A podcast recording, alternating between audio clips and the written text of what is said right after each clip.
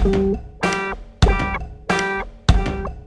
to the Seahawkers Podcast, your Seattle Seahawks podcast by 12s for 12s, with your hosts, Adam Emmert. You know what you do when life gives you lemons? You don't make lemonade. You kick life in the balls and you demand it gives you something better, like bacon. Bacon's delicious.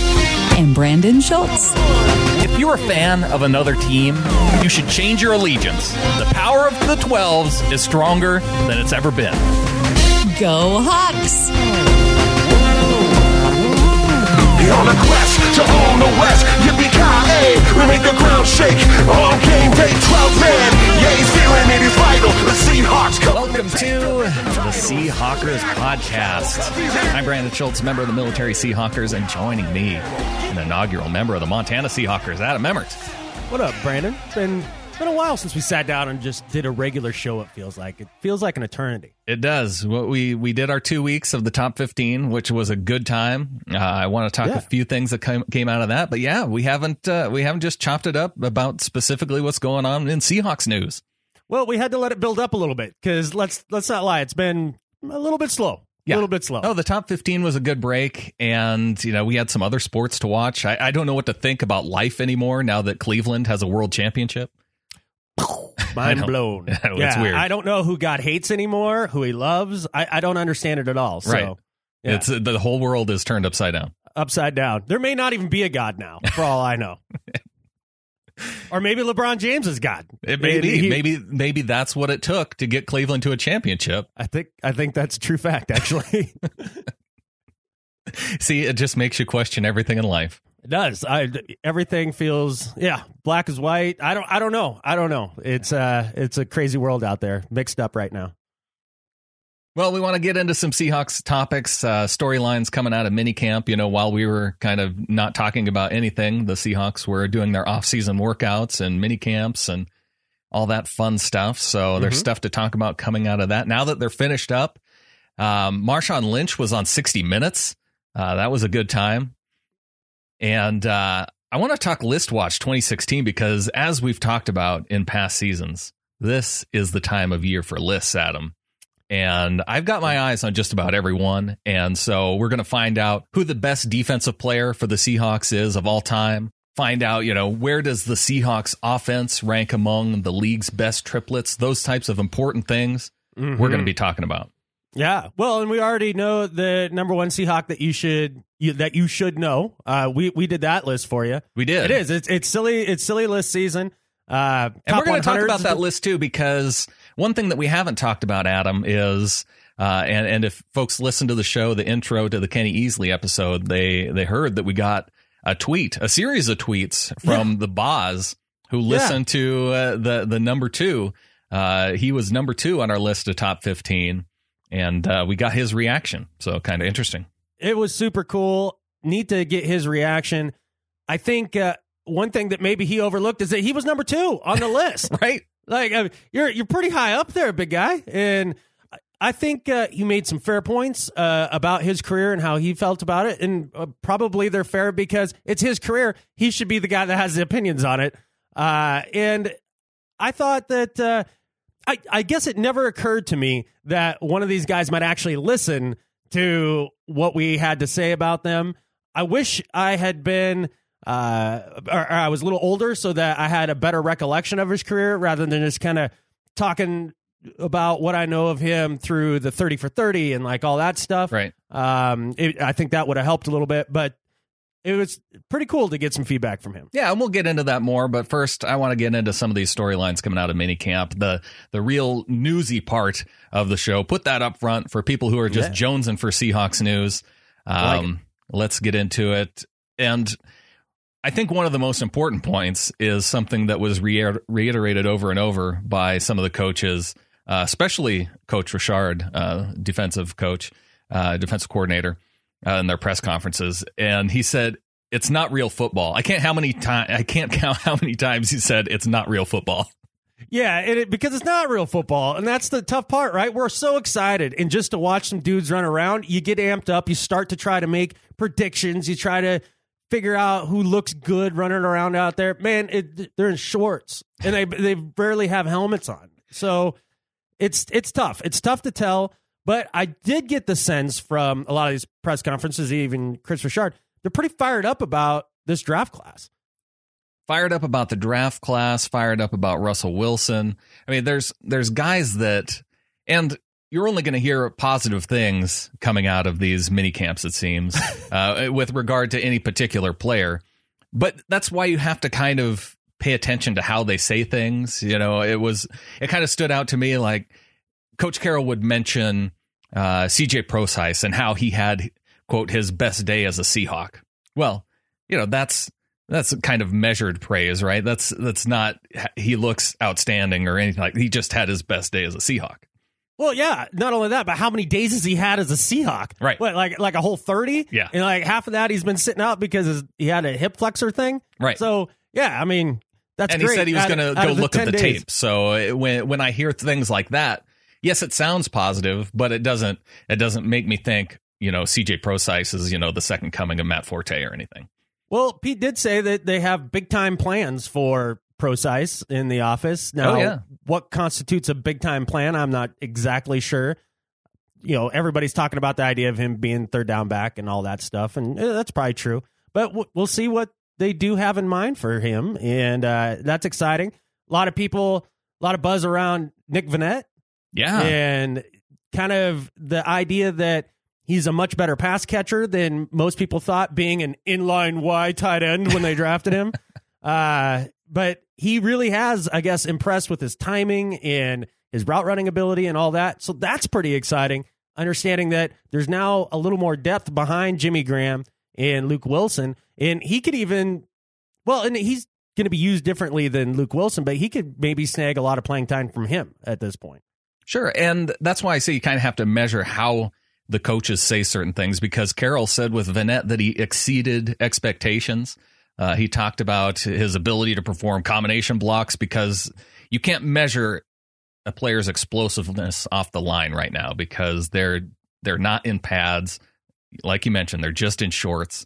So there's still a lot to see, but he was impressed with what he saw so far, uh, it- with in, according to his what he had expected, apparently. Yeah, uh, very true. Apparently, Alex Collins made one of the best moves that Russell Wilson has ever seen ever That's in right. his life. Yeah, or he he he made a move that Russell Wilson didn't think he'd seen any other player do before. Right. So there's that. It's hilarious to me. These storylines that come out just crack me up. I want to hear one storyline come out and be like, "Yeah, he sucks right now." But there's Like, I still wa- I there's time to get better. There's there's still time to get better. I guess maybe we're seeing that a little bit with the Jared Goff thing, right? Like he's nowhere near ready to play, and you keep hearing all these all these stories come out about that. I mean, Adam, it's all I can do just to follow the Seahawks. Let, let's not bring the Rams into this. Dude, I, I, don't even know what team, Brandon. what city they play in anymore. So Uh, Los Angeles still or again. Again. but yeah, you got to know your rivals, dude. But no, I would. I just wish that you could get some straight spit out of these training camps and stuff. And I think the best way there was a great article uh, on the Ringer, Bill Simmons' new pod or uh, website, Yeah.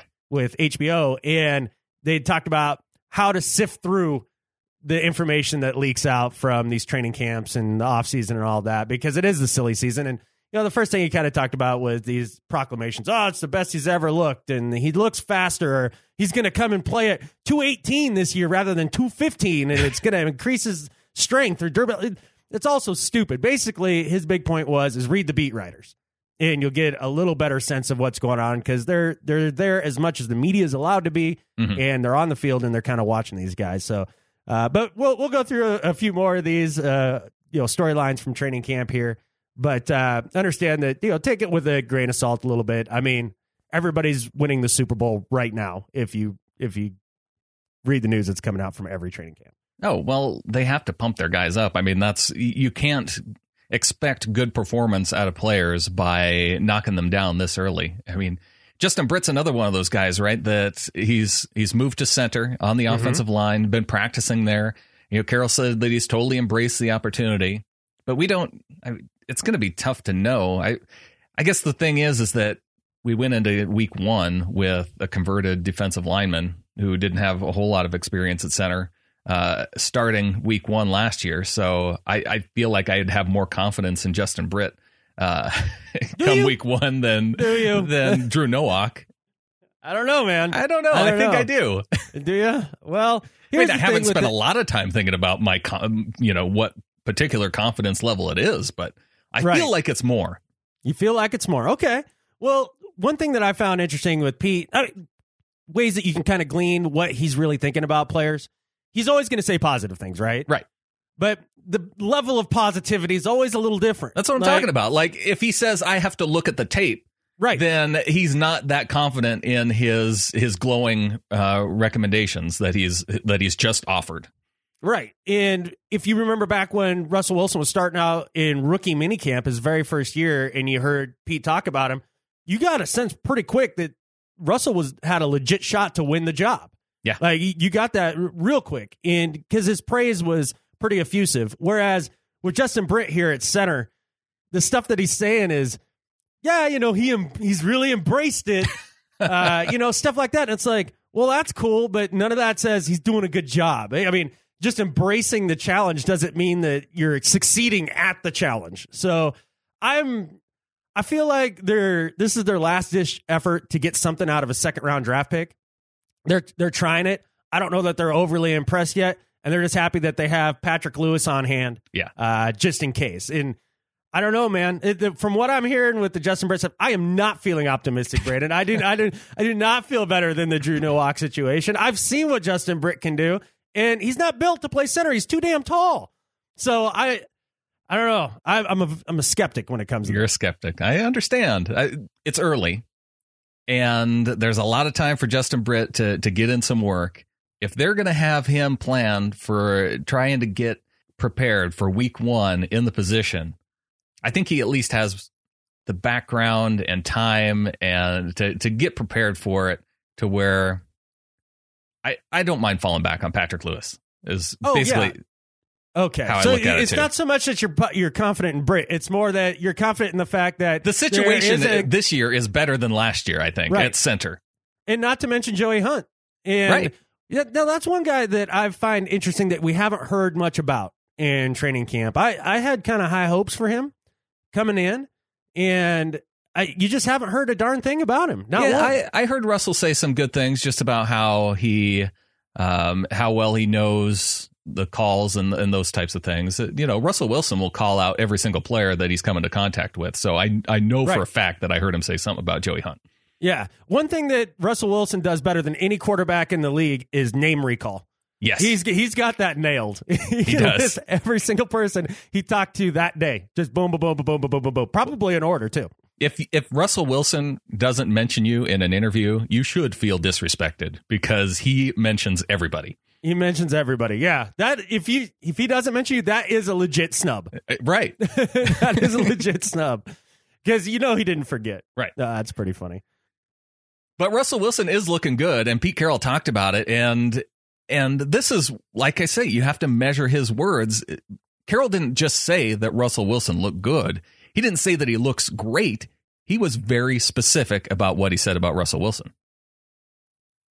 You know, I'm, I'm kind of happy to, to talk about it because you know, you guys have asked me, you know, you know, you know, when's he going to, you know, arrive or how long is it going to take and all that.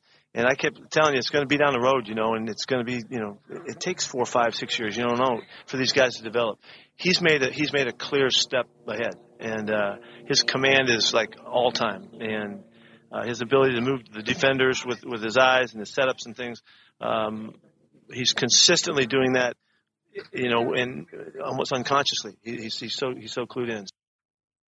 Russell Wilson is dialed in, and you know what I heard is that Russell Wilson's arrived. Yes, that's well that in a clear step ahead. You know, a clear step forward. The idea that when you looked at him at the end of last year, we all felt like he took that step then, right? with the last five weeks of the season, right? When he, Yeah. w- no other quarterback had thrown for what three touchdowns a game with no interceptions over a five game stretch. That type of uh, we were talking about how he was the only one in the class that had done that in the history of the NFL, right? That's Oh, when, yeah. that's when it felt like he had arrived. Yeah, where he was playing from the pocket and in rhythm and uh, all of that. And for Pete to say that he's taken a clear step forward from there and has really arrived, man, that could mean a lot of dangerous things for the NFL this year. I I hear all the whining and complaining. Well, maybe not whining and complaining, but the hand wringing over the idea in the national media that Marshawn Lynch is retired, and so therefore the whole offense is going to take a step back. Marshawn Lynch basically retired last year. He barely played. Yeah. And they still were okay. So that I'm not so worried about. And hearing that Russell's really kind of taking command of everything and taking it to even another level, he could be first, second best quarterback in the league this year. It, it really is. He's hitting the beginning of his prime. The those years where body and mind start to come together. Right. Man, I'm I'm really fired up about it. I know it's hyperbole and I know it's training camp. and I know it's all that, but I am fired up, man. Uh, Well, and- speaking of hyperbole, you know, it's Yeah. you hear a lot of these guys now. I think I feel like it's one thing for fans to say it feels like the twenty right before the 2013 season because coming off the playoff loss, as fans we all had that feeling that this was now the Seahawks' time. But now you have players at training camp and at mini camp uh, saying things like it feel that to them it feels like prior to the 2013 season, and that's pretty interesting to me. It's very interesting. I attribute that to mainly for the last two off seasons. There was a lot of distractions, right? Sure. Whether it was uh, guys being injured or contract disputes or whatever it was, right? Look at how all of the guys are behaving this year. Cam's there. He's, I got no problems. I'm ready to roll. They, like he's focused on winning a championship. Yeah. Earl's as healthy as he's been in a while. Sherm the same way. Bennett's not barking about his contract. I mean, he is a little, Yeah, but what that's- I Bennett, mean- that's not saying much. You know, I mean, I give him a lot of credit. He seems dialed in about what they're trying to accomplish this year. Same thing with Doug Baldwin. Not worried about the contract situation. Man, I look at the Broncos offseason going on right now. Oh, Talib goodness. shoots himself in the leg. Von Miller says he might sit out the season. Crap like that felt like the last two off seasons, right? Where just everybody's a little scattered, and whether that was from winning the Super Bowl or losing the Super Bowl, they they really did have a little bit of a lack of focus. They seem dialed in this year. There seems to be uh, camaraderie among them where they've understood that they have a very special opportunity Mhm. to win a couple chips, and they need to be focused and locked in to take advantage of it right now. And that's why I think it feels a little like 2013 because that's how we all felt coming into that season. It was the young guys ready to go with something to prove. These guys are now in their prime instead of being young guys, but they're locked in and they have something to prove after the last two seasons. Well, speaking of Michael Bennett, you know, there was one thing that stood out. You know, talking about how just how guys have nice things to say about other guys. Michael Bennett on Frank Clark, man, uh, he said that he sees Frank Clark becoming a one hundred million dollar player. At him, like I tell Frank all the time, I think Frank's is going to be one uh, a hundred million dollar player when he when his when you think about the way that the the um, money's going to NFL, his ability to, to rush and his ability to put it all together. When he puts it together, I think he'll be the best pass rusher to come to Seahawks, and I think he'll be one of the best defense players in NFL. I think he has you know the most one of he's the most one of the most talented players I've ever seen. You know, he's very motivated. He has the right mindset. He just has to put it all together. And when he does, I think he'll be a, he's going to be an animal. He's already he's so he's already really good. He just has to keep figuring out and keep developing and taking that next step. It's one thing for coaches to hype young players, but here you have a veteran hyping a young player.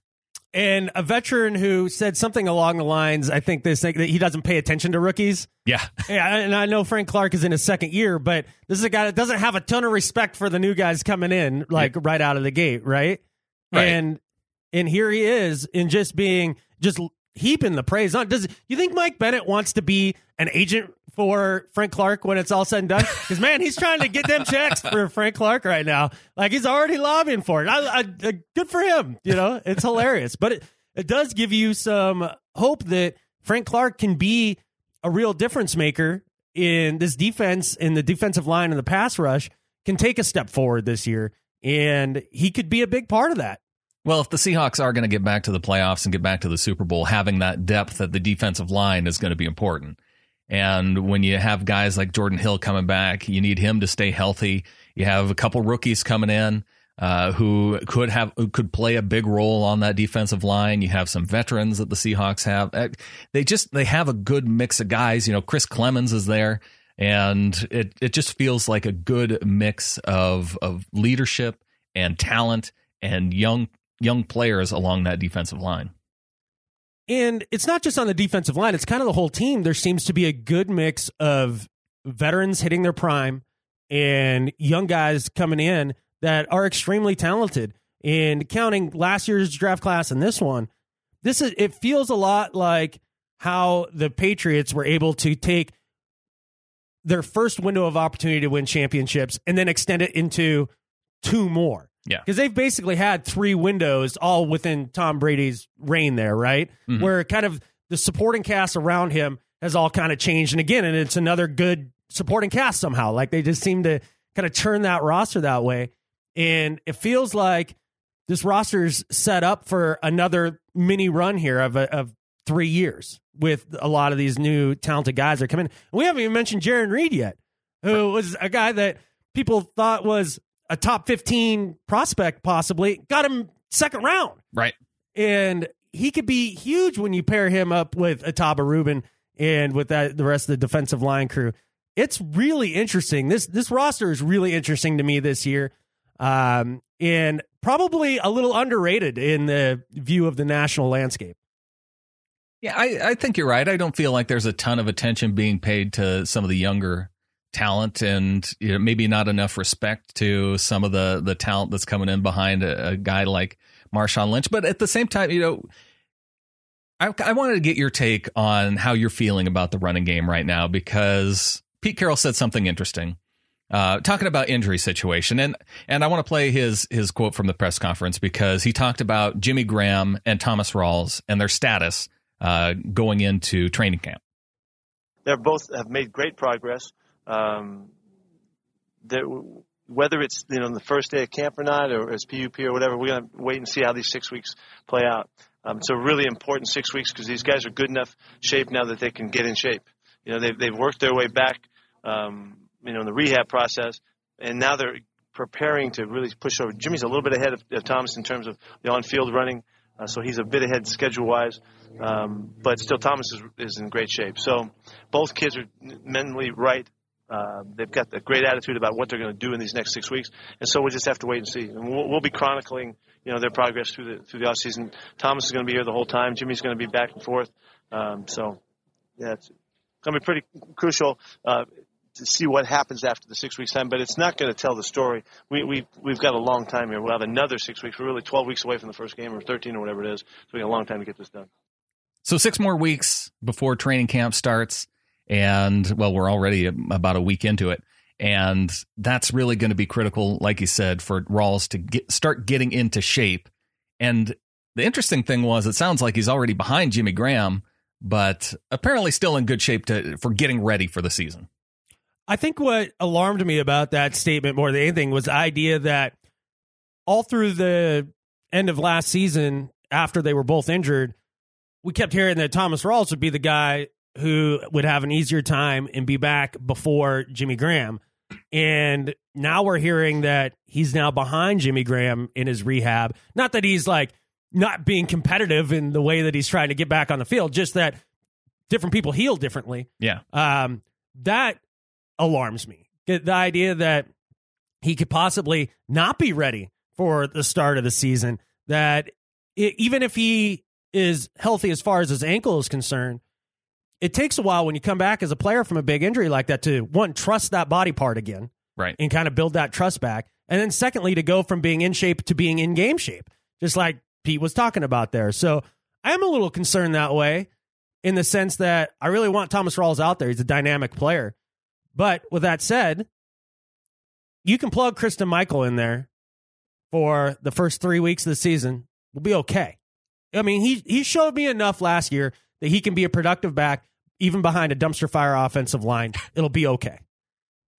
Well, and that's part of the that's where some of my concern comes in. Th- This is really my only concern at this point of, of where I feel about where the Seahawks are at because you have five brand new guys or in five guys playing brand new positions on that offensive line. Marshawn Lynch is gone. Uh, Thomas Rawls apparently, you know, I I felt like after he was injured, just that own timeline in my mind and not knowing, you know, how guys are going to respond to injury. I felt like he would be back uh, running, you know, with the offense in minicamp by this time. and at the very least ready to go in training camp. But we might not even see him maybe preseason week one if that's kind of how Pete's talking about the injury at this point. So then Rawls is your veteran guy. Christine Michael is your veteran guy who didn't even make the team last year and had to be brought back. And then the rest of the guys are rookies. So that's where my concern is. And because look, we, we hear good things about CJ Prosise and how Pete Carroll has big plans for him. But I, I'm sure Pete Carroll would have said that he had big plans for Christine Michael uh, coming in, filling behind Marshawn Lynch too, right? And I I just don't know if if Prosise is going to be the guy, or he was a third round pick. Michael was a second round pick. Yeah, I, I think it's as far as your every down back, the guy that's going to be out there on first and second down, it's between Michael and Alex Collins. Yeah, that would be th- those would be the two guys that I'm looking at now.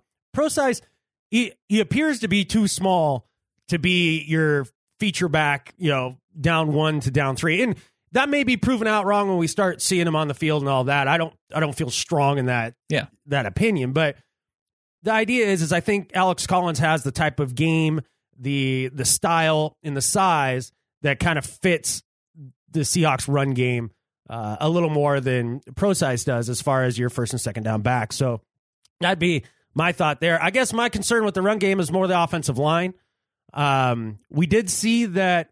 I don't know how you feel about this guy, but Eugene Monroe, tackle from the Ravens, released. Right. He is now a free agent.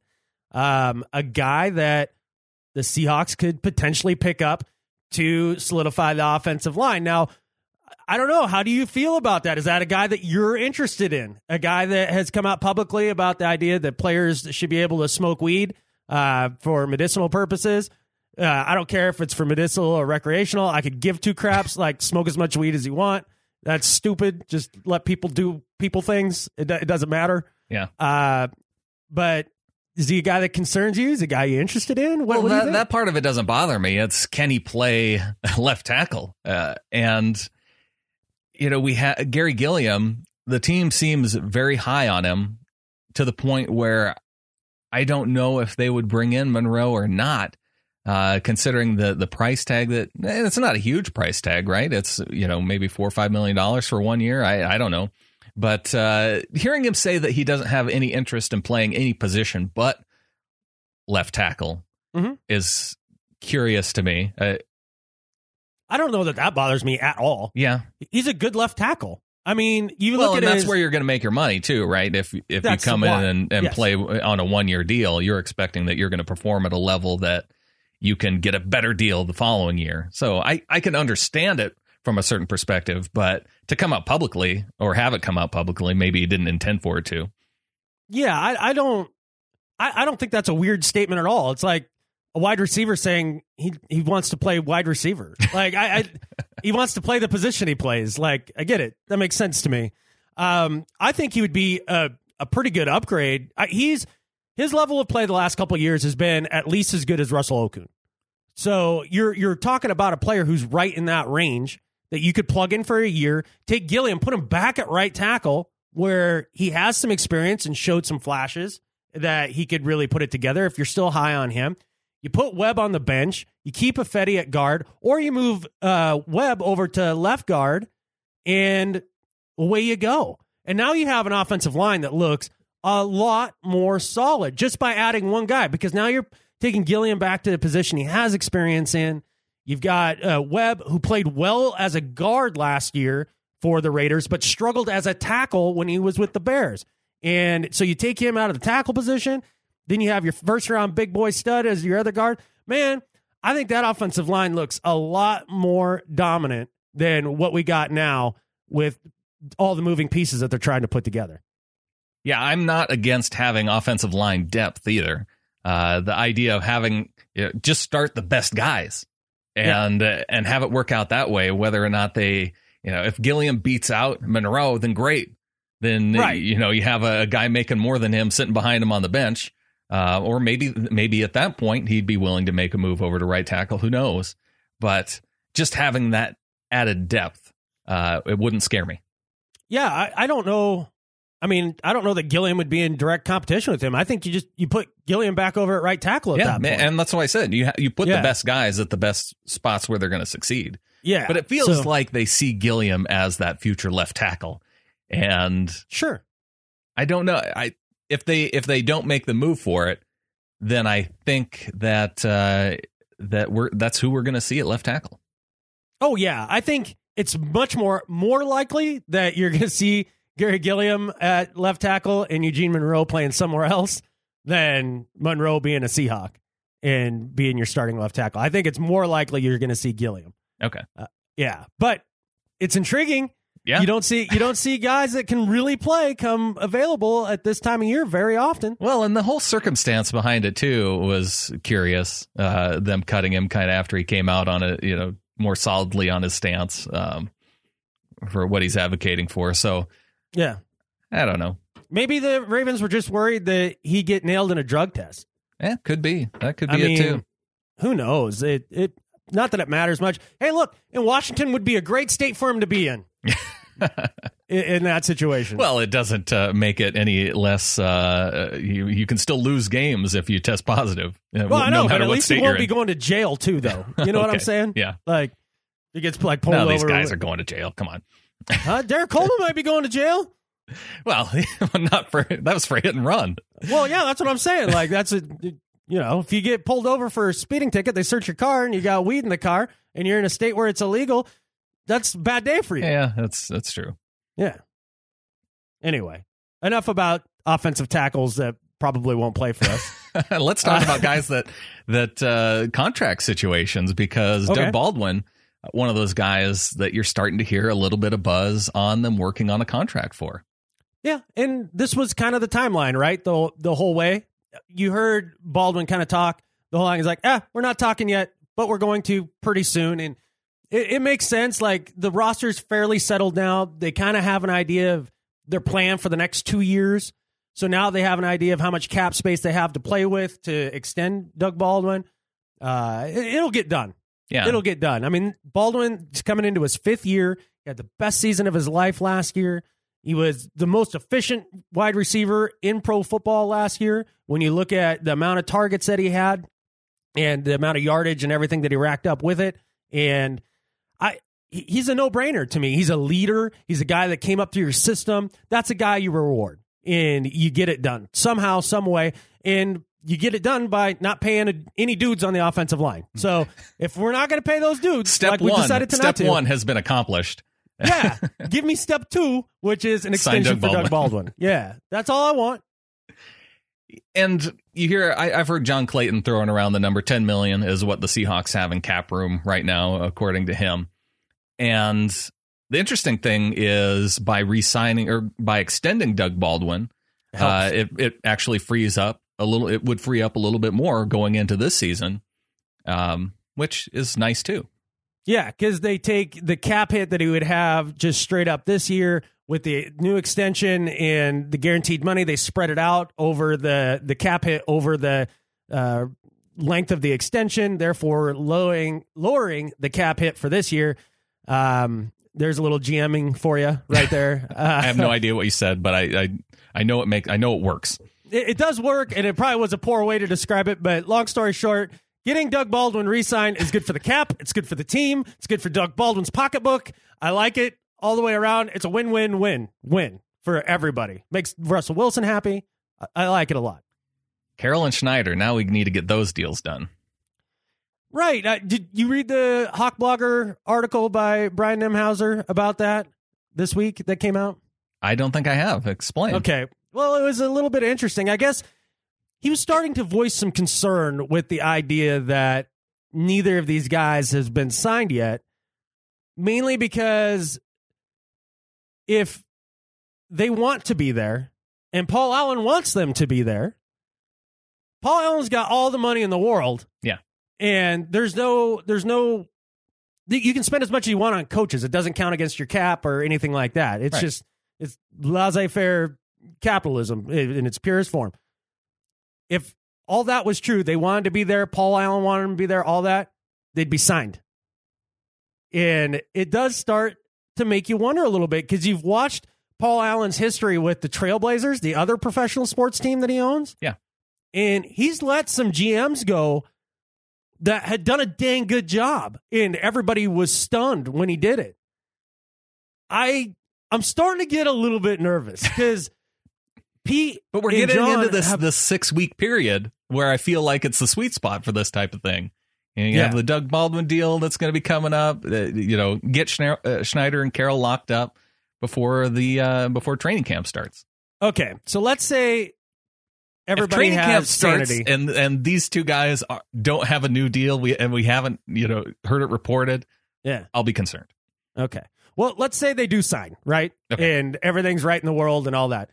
How long do you think? I think Schneider would maybe like sign up for like another five years or something like that, right? Like he's a he's a young guy, you know, maybe three to five years.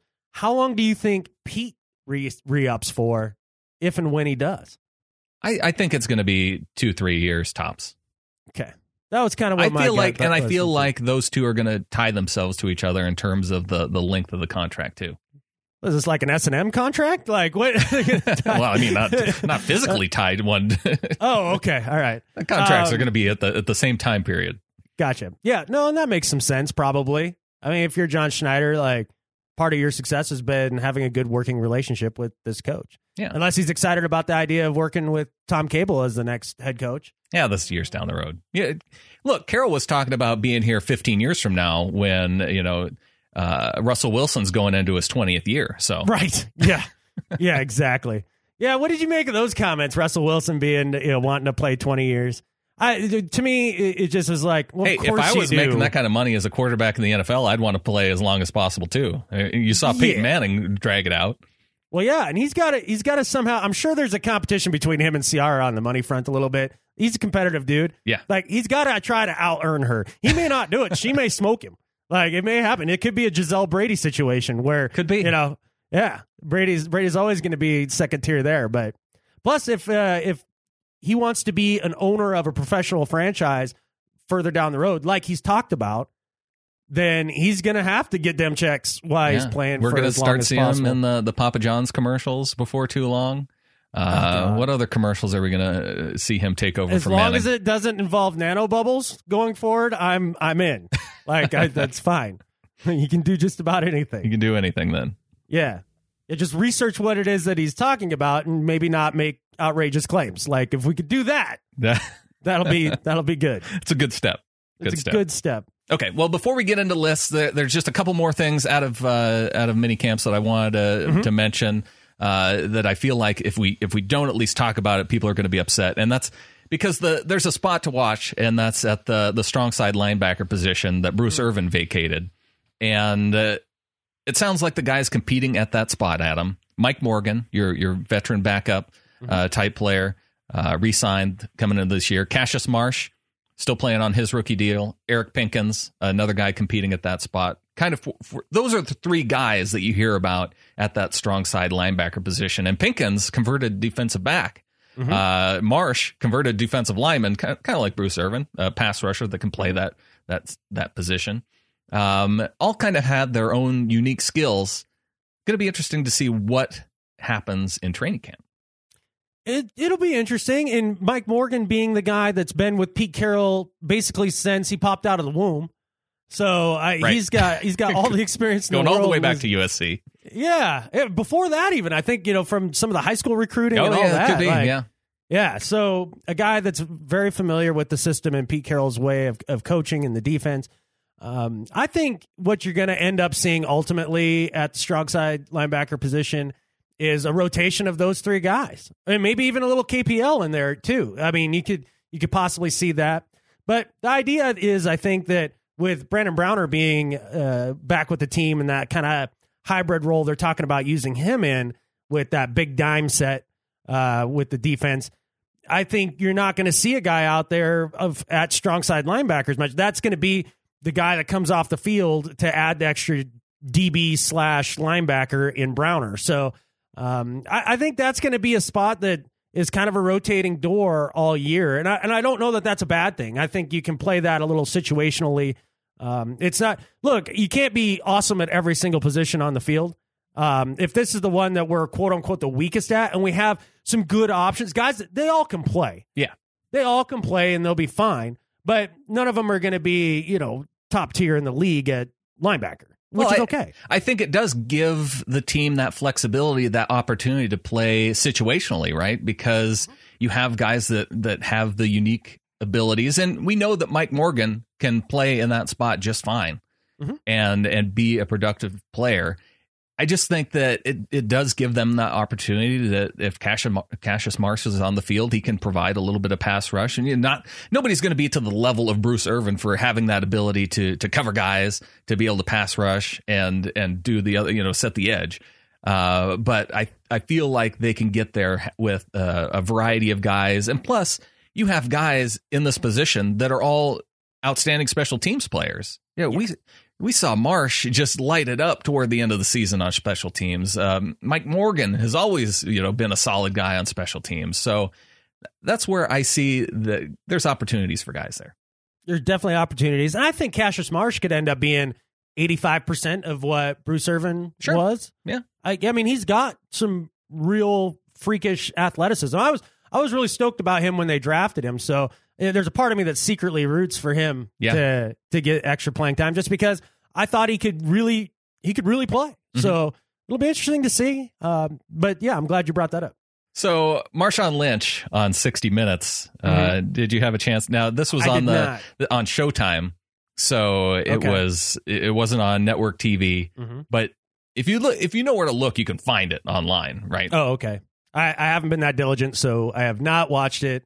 Uh, I I did see the big quote that came out of it. Well, if you if you saw the previews from it, uh, you saw all the anything. all the great points, uh, Yeah. or all the all the newsworthy points were in Sure. the clip, and that was him definitely reiterating that he is retired and not coming back. God, my do better this week was damn near people are, who keep saying, "Well, there might be a chance of Marshall." you you Yeah. just heard Marshawn straight from his own mouth say that there is no chance, and yet you are holding out hope that that he's going to return. Just Catfish! stop it. Yes. like this is the stuff of the off season that makes my head explode. Like, yeah, but Well, because you need you need to keep it going so you can get the clicks on those stories. You know, Jason they- Cole, what is he going to do? How is he going to bring clicks to Bleacher Report if he can't keep the idea going that Marshawn Lynch could possibly come back? No, that's a good point because it's definitely he's not going to bring in the clicks just based on his personality. like that's not that's not how that's going to go. So, yeah, it, it is. It's a product of the media being desperate for stories, kind of like the other stories that float around right now. That how many guys are underrated on the Seahawks right now? Like because every other day I look on Bleacher Report and it's Russell Wilson is underrated or better than you think, and Michael Bennett's underrated, and you know Doug Baldwin's toe is underrated, and like I mean is anything like it could be anybody. Seahawks water boy underrated. Like that's it's, like, how many more underrated stories do I get to see? Well, that's why we need to talk about lists, Adam. But uh, I know I'm know. ready. I have one list that has caught my ire. All right, well, let's get into the list because there, there's quite a few lists going on. Probably the most prominent one, right, is the NFL Top 100 counting down, Mhm. uh, and and we've seen four Seahawks go so far. We saw Doug Baldwin new to the list at number 72, Earl Thomas at number 66, down 45 spots. Adam uh, from last year. Mike Yep. Bennett jumps 31 spots up to number 59, and then you have Kam Chancellor at number two, up nine spots from last year. Yeah. Um this has been interesting. It's one of those things that you shouldn't care about, but yet somehow I care about it. You know, well, that's all. That's every list that we're going to talk about today, Adam. Is is that we shouldn't care about it, but somehow you do. well, this is the one that I feel like That's why people write more- articles about how uh, guys are underrated based on on their list ranking. Right. And so one of those guys who's underrated is Earl Thomas. Write an article, put it up on Bleacher Report. It's time because that's the one out of all of them to this point that I look at and go, seriously? Yeah, Seriously? right. Earl Thomas is the best safety in the league, period. Hands down. There isn't a debate. You can give me Eric Berry all day long, but the thing is, he's not as good. And I understand his story's great and he survived cancer and all that. Good job. But honestly, I don't give a crap. It doesn't, it, that doesn't mean anything on the football field. Earl Thomas is a better player than Eric Berry. He just Well, is. You know, if you want to give Eric Berry last year, but there were other guys that were ranked ahead of him, not named Eric Berry. Yeah. Well, on top of that, yeah, I just, I'm just making a point. I mean, uh, one example, but yeah, Earl severely underrated on the list. I don't know how that happened. Um, it looks like Honey Badger will probably even be above him. Yeah. Oh yeah, he Tell me- was. yeah. I Yeah. think he made it in the in the top twenty to thirty. Okay, because I, didn't catch it this week. So Okay, I, yeah, I- that, I- they just did uh, Wednesday night. They did the the top um, uh, thirty to or know, like thirty to forty. To twenty. They they went up to twenty or Oh, okay. twenty one. They went to twenty one. Okay, and still no Russell Wilson on the list yet. No Russell Wilson on the list yet. No Richard Sherman on the list. Right. And, and I think that Bobby Wagner, Cliff Avril, probably not in the top twenty. So that means they're outside the top one hundred. Yeah, and okay, fine. I mean, Bobby didn't have the greatest year last year, and Cliff Avril is just a guy that's chronically overlooked. Like it's just, it's, it's just how that's going to be. Yeah. But And you only had two guy, two Seahawks in the top twenty last uh, year. It was Richard Sherman at eleven and Marshawn at number nine.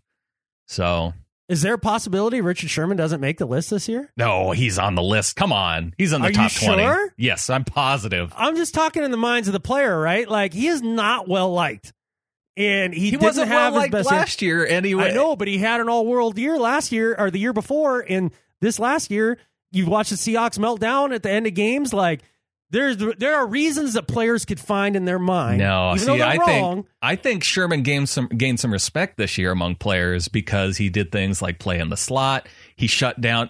Think about that game where he shut down Antonio Brown. That has True. got that gets him in the top twenty, uh, no matter what.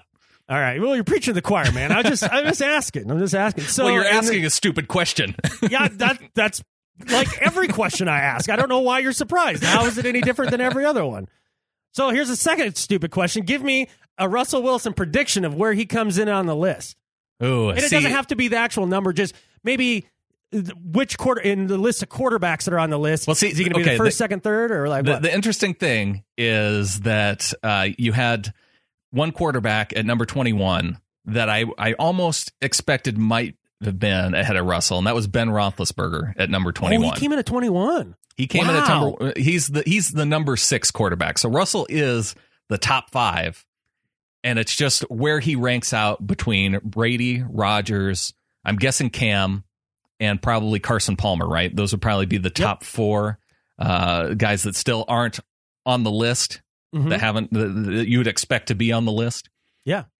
So to me, I don't think he's going to rank out ahead of Cam because he went to the Super Bowl. Yeah, I think Cam's I feel like Brady be- Rodgers are going to be top five, maybe. Yeah. Um, Rodgers did not have a great year. he didn't have a great year, but he still had his team in the playoffs. So did Russ Yeah, with less. I I don't think the players vote in Russell ahead of Aaron Rodgers. They should. I they should. Russell Wilson was a better quarterback last year than Aaron Rodgers. I would agree with that. So Yeah. I think I think Carson Palmer's the next guy off the list. I think Russell Wilson comes in. He's got to be ahead of Carson Palmer. He better be. That's what I'm Yeah. saying. Okay. So maybe t- 15. I'm going to say 15 and I think I think Sherman vaults ahead a couple spots. He was 11 last year. I think he makes the top 10. Those are pretty solid predictions uh, right there. I think I, I think I would flip flop it. Yeah. I think I think Sherman's going to be around that 12, 13, like somewhere in there, and I think it's going to go Cam, Brady, Russell as far as the quarterbacks go, and I think Russell ends up in the top ten of all the players. He's going to come in at like eight. Ooh. Yeah, I wouldn't disagree with that. yeah. That, that that's just bold prediction right there on a list that doesn't matter. So Well, Let's he was talk about- 22 last year, so he's already he's already up spots from last year. yeah, good point. Um, let's talk. So the Can I- only guy to go down on the list, Earl Thomas. And Marshawn Lynch didn't make it this year because he retired. Right. Yeah. So I guess that makes sense. Let's talk about another list, Brandon, that has to do with our quarterback. And uh, this list came directly from Planet Prisco. Oh, I don't think I've seen this one. Oh yeah, Pete Prisco's top I thought you were going to say Bill year. Barnwell because we have to talk about his list too. Okay. Um, yes. So Pete Prisco. We need some Planet Prisco music. I'm sorry. That that has to happen. yes. All right. All right, Brandon, you're our producer. You're gonna have to make it happen. Can you find something and put it underneath this when we when we start talking right now? Um, uh, probably not that quick, but Oh, okay. I, I Do- feel or do we need like a Planet Prisco sounder? Like just you just hit a button like a sound effect and you know whatever. Not like that because that'd sound lame. But something cool, something to signify that it's Planet Prisco time. Planet Prisco time. Okay. Well, let's get on that. We'll do that. All right. But from Planet Prisco, It's Planet Prisco time. Yeah, exactly. That's all I wanted. All right. So top 100 for Pete Prisco, and I'm gonna since you haven't seen the list, I'm gonna have you guess because he's the number one Russell Wilson hater in the media. Yes. like bar none. Where does Russell Wilson come in on his list? Because he did make the list, thank God. But where do you think he came in on the list? Okay, exp- set this up a, a little bit more. The, the, the list for Top 100, just top 100 players of top 100 players. This isn't just quarterbacks of 2015. Yeah, no, top 100 of 2015 for Pete Prisco. of all NFL players. So it's like All the NFL, NFL top players. 100, except this is Prisco's According world to Pete top Prisco. 100. Yeah, from Planet Prisco. Uh, knowing Prisco, I'm gonna say s- 56. Oh wow. Well, he got a little higher than that, but not much. Okay. Russ came in at 45. Well, he came in higher than my expectations for Prisco, so that, maybe that's a win. Maybe Uh, we're winning as Seahawks fans, Adam. There are guys of the ilk named Terron Armstead, who's what is it? Uh, 11 spots higher. I don't Russell. even know who that is. That's my entire point. there are guys that are on here. He's from the Saints. I think he's a linebacker.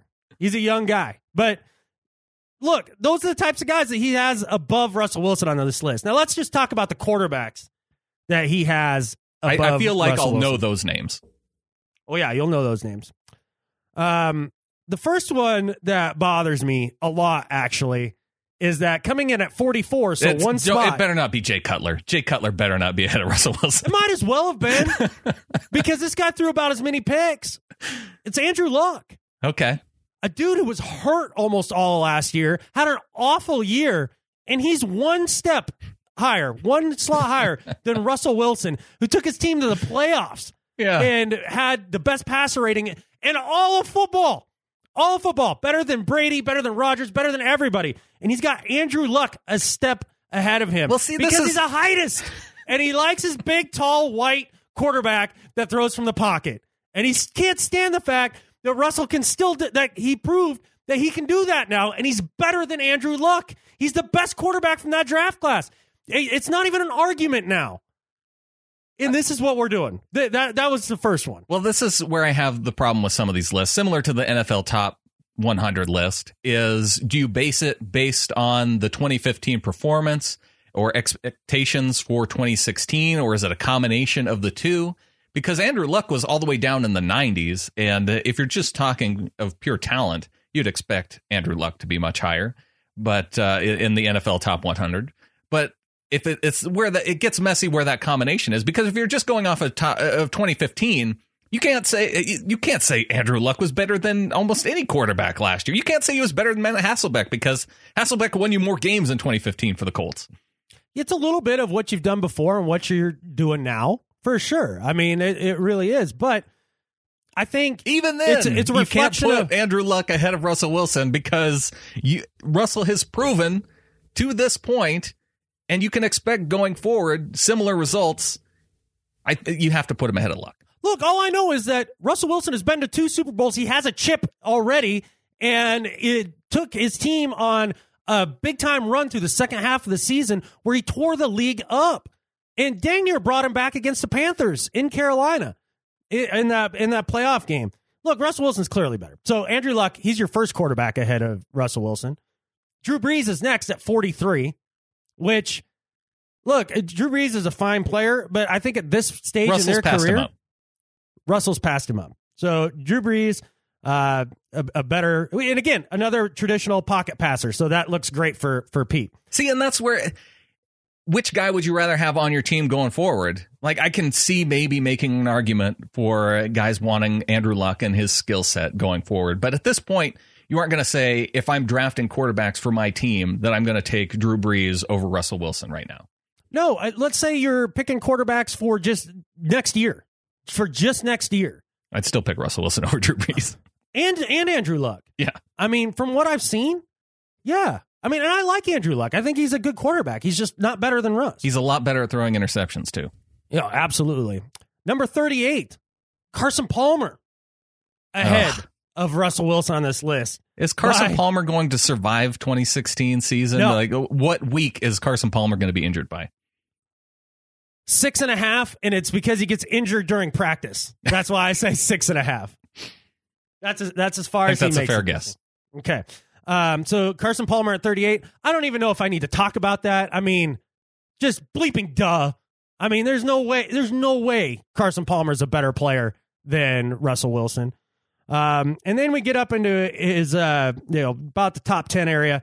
He's got Cam Newton at 12 ahead of him, uh, ranked all the way up at 12. Russell Wilson at 45. Wow, that's way too many spots between those guys. That's insane. If That's if you had. Russell at you know 15 and Cam at 12, okay, whatever. That's Prisco. Yeah. Yeah, exactly. and But- considering it's Prisco. uh, considering it's Prisco, but he likes his big, tall, strong quarterback, you know. And then Ben at seven, uh, Big Ben, I get that. Roethlisberger had an amazing year last year. Tom Brady at five, and he's got Aaron Rodgers as number one in the entire league. A guy that did not have a good year last year, and don't give me that crap that all his receivers were were injured and blah blah blah. It- look, he still played behind an offensive line that blocked for him. Russell Wilson didn't have that. What was the reputation of our receivers going into last year? That they were all terrible. They were pedestrian, right? And yet Russell Wilson led the league in passer rating. Don't Uh, give me that crap that Aaron Rodgers is still the best player in the league. He's not. He slipped last year. He did. And I can't blame him. He's probably distracted by his super hot girlfriend. like I, I, I understand he's got other things. Like that's fine. But Rodgers could bounce back. I'm okay with him being number one. Aaron Rodgers can't be the number one player in the league I give year. Pete Prisco credit for having Russell in the top 50. You might be banned from the show.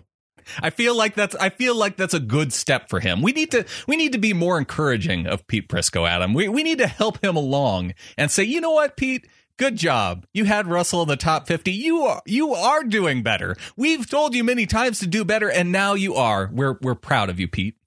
Well, okay. Look, I understand the whole stick and carrot thing, like with certain people, but it's like when you're raising kids, right? Like there's some kids you you can do the carrot thing all day long and it works perfect, right? Like they just need the praise and like all that. Like you give them a half a stern look and they're crushed, right?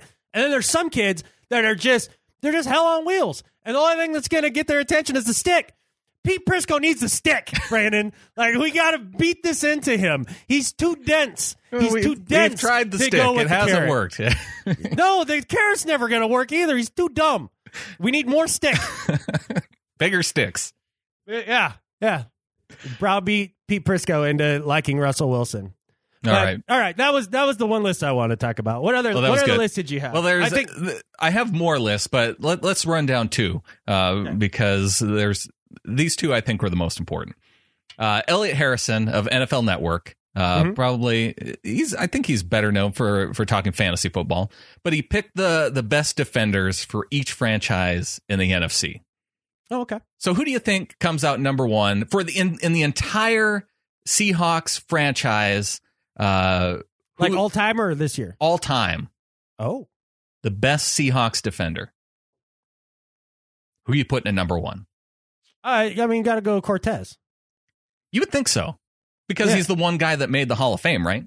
Well, yeah, and he was he's the most he was just the most dominant, the most game changing guy. I mean, he was he's one of the best at his position for his era. Like, it wasn't even close. In the original article that Elliot Harrison published, no mention of Cortez Kennedy. What? No mention.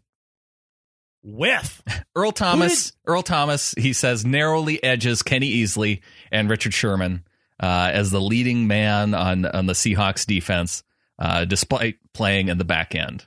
So I hope you twittered Elliot Harrison uh, a link to our top 15.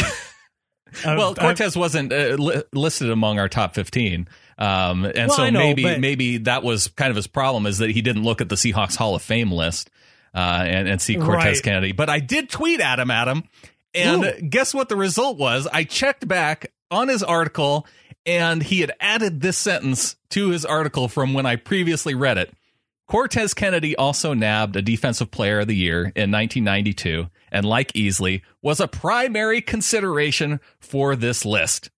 A primary consideration, though I left him completely unmentioned the first time I published the story. Brandon, you are now, we have now gotten to a point in this show where we're big enough to affect other national riders. Like, look what you did, man. Look at the power you wielded right there.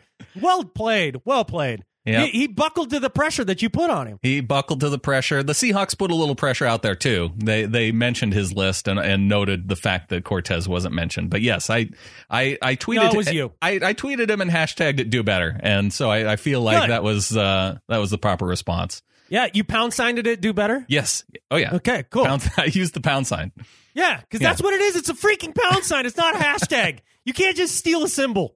So can't he added he added that one sentence, and then in the following sentence, uh, which originally read, "But the trump card here is that that Thomas's contributions to two Super Bowl teams, a height Easley's teams could never reach." Uh, he went in and said Easley's and Kennedy's teams could never reach. So the difference Hmm. is Thomas as many All Pro nods and uh, just as and, and five Pro Bowls. Uh, he's match Easley, but he has a ring, so that's what edges Earl Thomas out. And apparently, he thinks he's better than Richard Sherman too because of the yeah. I mean, look, you can make but those still all, more all day. pros and pro bowls than than Richard Sherman Sure. too. So I And we have a, a recency bias, right? Like, Oh, as a- you know, I mean, it's a guy that you've seen the most recently. and I'm okay. I'm okay with him picking Earl Thomas over Cortez Kennedy based on on on championship rings.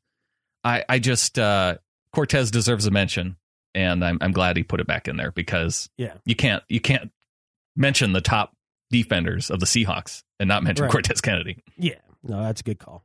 Let me tell you about another flawed list here, Brandon. They go. They, I, I mentioned the ESPN roster rankings, right? Yeah. Um, it's Sam uh, Monson from Pro Football Focus did this, and it was an insider thing. So I, I have I can't see the full list because I refuse to pay for that garbage. But You you have Um, to pay to see a list. yeah, well, it's an it's an ESPN insider feature. So like, this is why you gotta- do Reddit, Adam, because this stuff is on Reddit. Oh, okay. Well, I didn't do the Reddit, but what I did do is I found uh, an article that Sheil uh, Kapadia had done um, where he did a little Q and A back and forth with the dude that wrote this. He had the Seahawks ranked as the 13th best roster in the in the league, and I'll make this quick because we've gone kind kind of on long, but the Eagles were number five on their list. for roster talent. Yep, the complete roster. Eagles number five, Seahawks 13. Well, they did just pay Fletcher Cox a boatload of money, so Well, cool, but I mean, there is not. The Eagles couldn't even win the worst division of football last year, and they're They number five were- in talent. and they're number five in talent somehow, and the Seahawks are 13. Well, you know, Brandon Mebane went to the Chargers and said they had a more talented defense. It doesn't mean that they can actually be good. It just means that they have talent. Oh, well, cool. Hey, but Brandon Mebane plays for that team. I get it. Like, I I understand why you have to say that. Sam Monson doesn't play for any of these teams. I mean, he's got no, he's got no horse in the race. Like, I don't understand it. His big reasoning was Lynch retired and the offensive line is going to stink. And it's like, offensive line stunk last year, and Lynch basically had retired last year and still managed to go and win a game in the playoffs. Yeah. So, and the Eagles couldn't win the worst division of football. Cool. Uh, another list that stinks. Just wanted to bring. Up. We could go one. on. We could go on. Maybe I'll save some of these other lists for next week. Yeah. Yeah. That's probably a good idea because I don't think there's going to be any news. That's that's probably true. We might have to wait a couple weeks. Yeah. Well, and it's going to be our season for uh, a Know Your Rival series, Adam. Yeah. We definitely need to get back into that. I enjoy those quite a bit, um, especially because uh, it's going to be fun talking to the rivals this year because they're, they're all going to be bad. And that's going to, it's going to help with the conversation. What do you say we come back and we talk Boz, we talk some Do Better and Better at Life, and some like listener feedback too. All right, man. Stay tuned.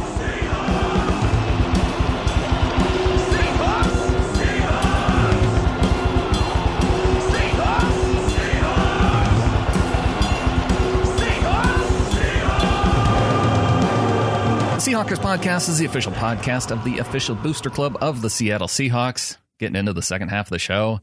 Want to talk some Brian Bosworth? We got some feedback from him based on our top 15. We got we got feedback from you, the listeners.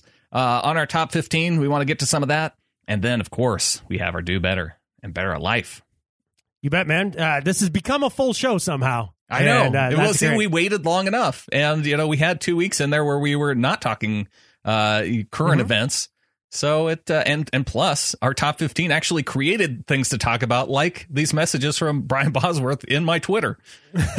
which is still mind blowing. Still mind blowing. I was I was working in South Carolina, came out of the sawmill and saw uh, your post, and I couldn't check my phone because I had lost it.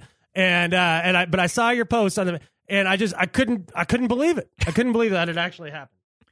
So here it was. Um, I'm going to read the the portion that I read uh, before the Kenny Easley episode. And if you haven't checked out the top 15, uh, you can go back check those out. They're all there. I redid it so all the intros with the ads about voting. Uh, since voting is out, I I removed all those. So now you can go back listen to those anytime. You don't have to worry about hearing the stuff about the voting, and uh, they're there for your enjoyment.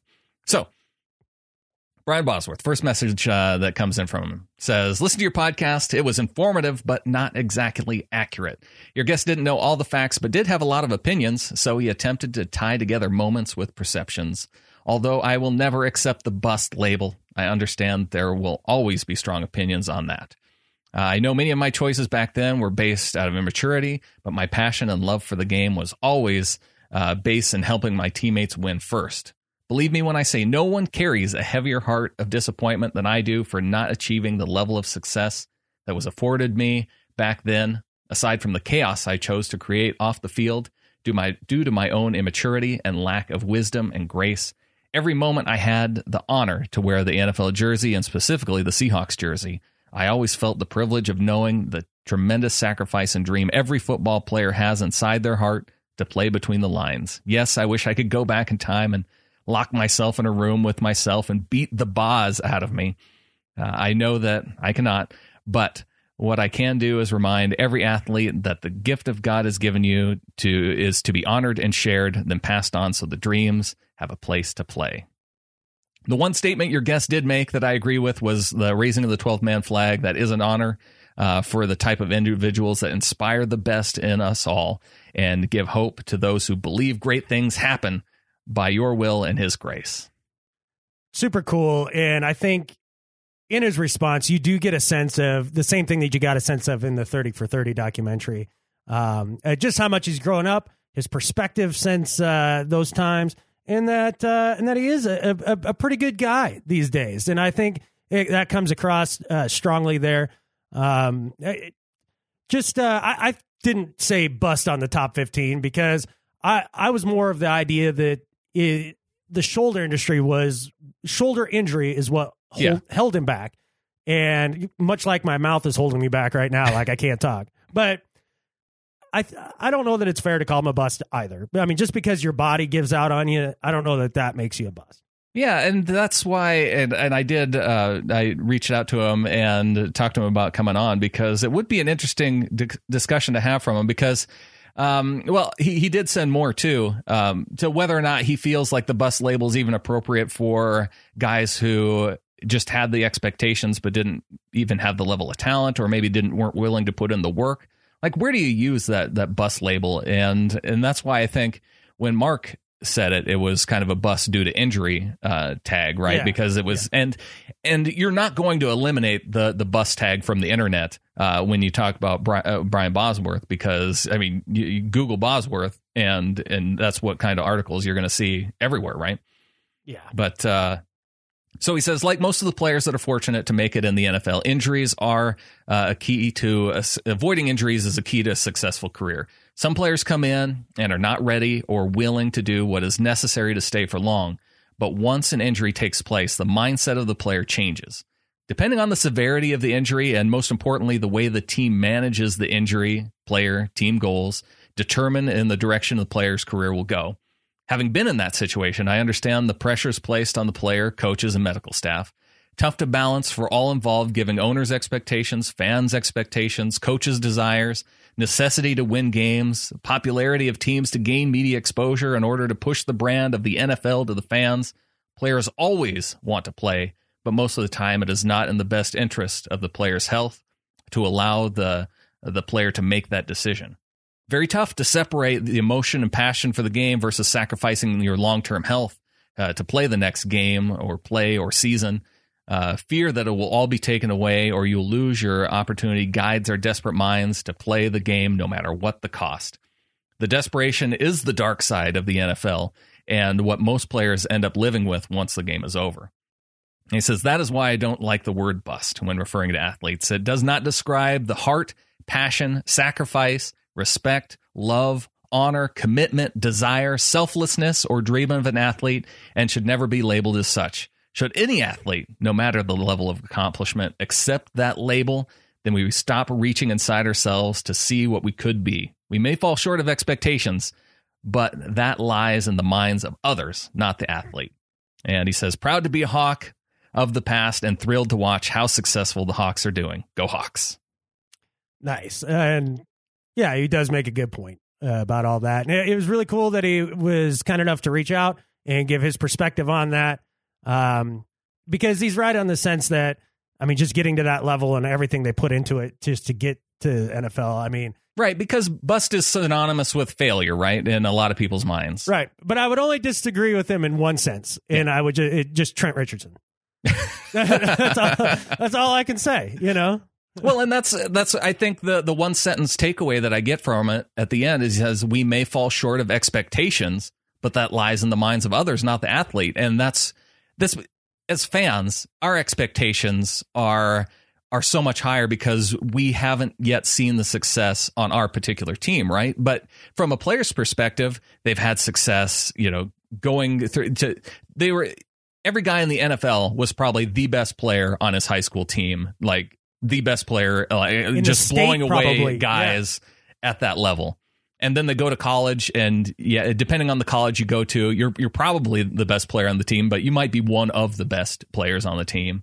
And then you go to NFL, and everybody's at that level by that particular time, and you're you in your mind, you're not a bust at that point because you succeeded by making it to the NFL. Really hard to do. Very true, man. Couldn't agree more. Still, not going to be able to eliminate the word bust from uh, reporters' minds in in terms of. No. Uh, No, because I mean, you got to have sensational words used to for clickbait. I mean, that's that's the world we live in now. and to me it's it's not so much sensational but um, you know that's the words that we use i mean and that's uh, whether or not whether or Yeah. not it means and that's it's based off of fan and, and reporter expectations not off the player so uh, it's just a different perspective Yeah, very true. all right so we got some other feedback from our top 15 uh, from uh, dch at Oh yeah, C H A N H A R Y, if you want to follow him on Twitter, uh, says, Fantastic series, fellas. Definitely worthy of an award on its own. You made the 2016 offseason rock. Got one from Alofa Brad on Twitter. Uh, I think you two hit this one perfectly. Really enjoyed the series. A lot of people that I knew of, but was too young to know. that's awesome. And kind of uh, kind of the point. I'm glad people were liking it. Yeah, Keith Kedover, our original patron donor, uh, Patreon donor. Uh, I really hope at Got GotBoz44 comes on the Seahawkers pod. Uh, it's time for the 12s to hashtag embrace the Boz or pound sign embrace the Boz. Yep, pound sign embrace the Boz. You bet. I like it. That would be really cool, man. I mean, I don't know. Maybe he'd be down. I, it sounds like once the season gets closer, we uh, we reach out to him and see what he says. Oh, cool. That'd be great. And then one from Tim Connolly at 12th man Tim, the word spelled out 12th. Uh, and uh, if you haven't been listening to the Seahawkers podcast, top 15 former Seahawks countdown, you should be. Great little history lesson for the 12s. Awesome, man. Thanks, Thanks, a lot. We appreciate that. And appreciate all you that uh, voted as well in the podcast awards. And uh, like I said, we just tried to put something together to uh, to give to you guys. Uh, it, Way to say in thanks exchange for, for, your vote. yeah. for getting us in there and uh, a, a nice little reminder of, of voting every day. And we got to learn a little something ourselves. It was a good Yeah. time. It was a good time. A couple emails from John Davison, really enjoying the daily pods and listening to them reminds me to vote, which I am doing every day. Cunning Plan. Hey, see, it, it worked for, for John. Uh, the reason I like them is because they are from way back. And at that time, we were not getting any detailed information about them over here in England. That was all over the country, uh, John, not just uh, if you were outside the Pacific Northwest in the 80s. Yeah. Uh, Mar- and Mark talked about it a little bit because being in LA, Um, you know, he, he talks about you know the Seahawks being essentially South Alaska. You know, this there was a good point that illustrated this because uh, Brock and Salk talked about. Uh, you know, I brought up the the top defensive player list uh, for the Seahawks, and uh, Mike Salk on that show said he had never heard of Kenny Easley. What? Yeah, Wow.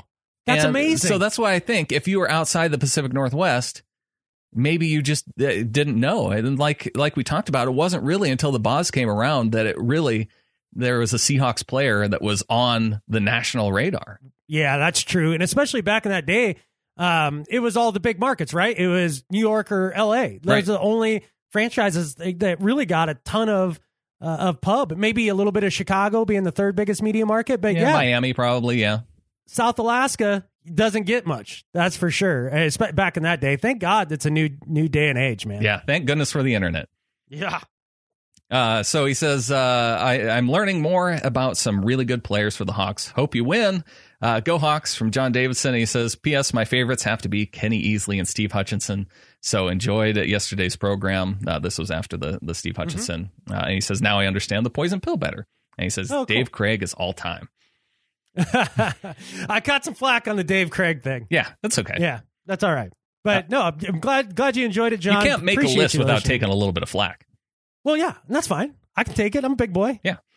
Uh, Tim from Austin, Texas. You guys are Yeah. doing a great job. I have been a 12 since 1976.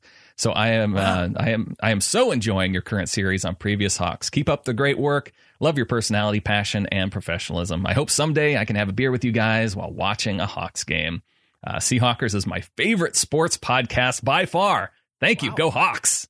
Dude, thank you, man. And uh, you just got to make it to Montana. Yeah. And which I mean, yeah, this may make you mad, but it's better than Texas. You'll ha- you'll like it here. Less humid, as it turns out. yes, yeah, less hot. Guys, found your podcast a few weeks ago and love it. I hope you do an honorable mention podcast for guys like Kerney, Bobby Engram, and Seneca. Kind regards, RJ Puterbaugh. I, you know, uh, cool to have you come on board, RJ. Uh, always excited that there's new listeners uh, coming in all the time. Uh, I like I, those are good honorable mentions, though, right? Like, Yeah, they're Seneca honorable Wallace mentions. Was, yeah, Seneca Wallace is a guy that I, I had a soft spot for. Um, you know, Patrick Kerney uh, came in, and I, I guess I. He's he's a good player for us, but I think of him more as a Falcon always. Than Yeah, I do Patrick Kerney is kind of in the in Chad Brown is kind of the the same Yeah. type of guy because Chad Brown Yeah. came from the Steelers and Yep. and both of them had really solid uh, seasons with the Hawks. Um, but yeah, you kind of you still think of them as being with their original team, but both great free agent pickups.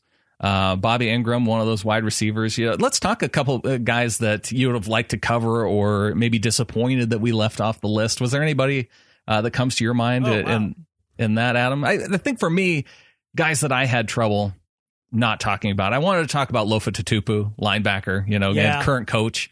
Uh, we went back and forth on that one. he he was Um, right on the edge, and you know yeah. Marcus Trufant and Matt Hasselbeck. You know those guys both would have been on the list, but they played for Carroll, so Right.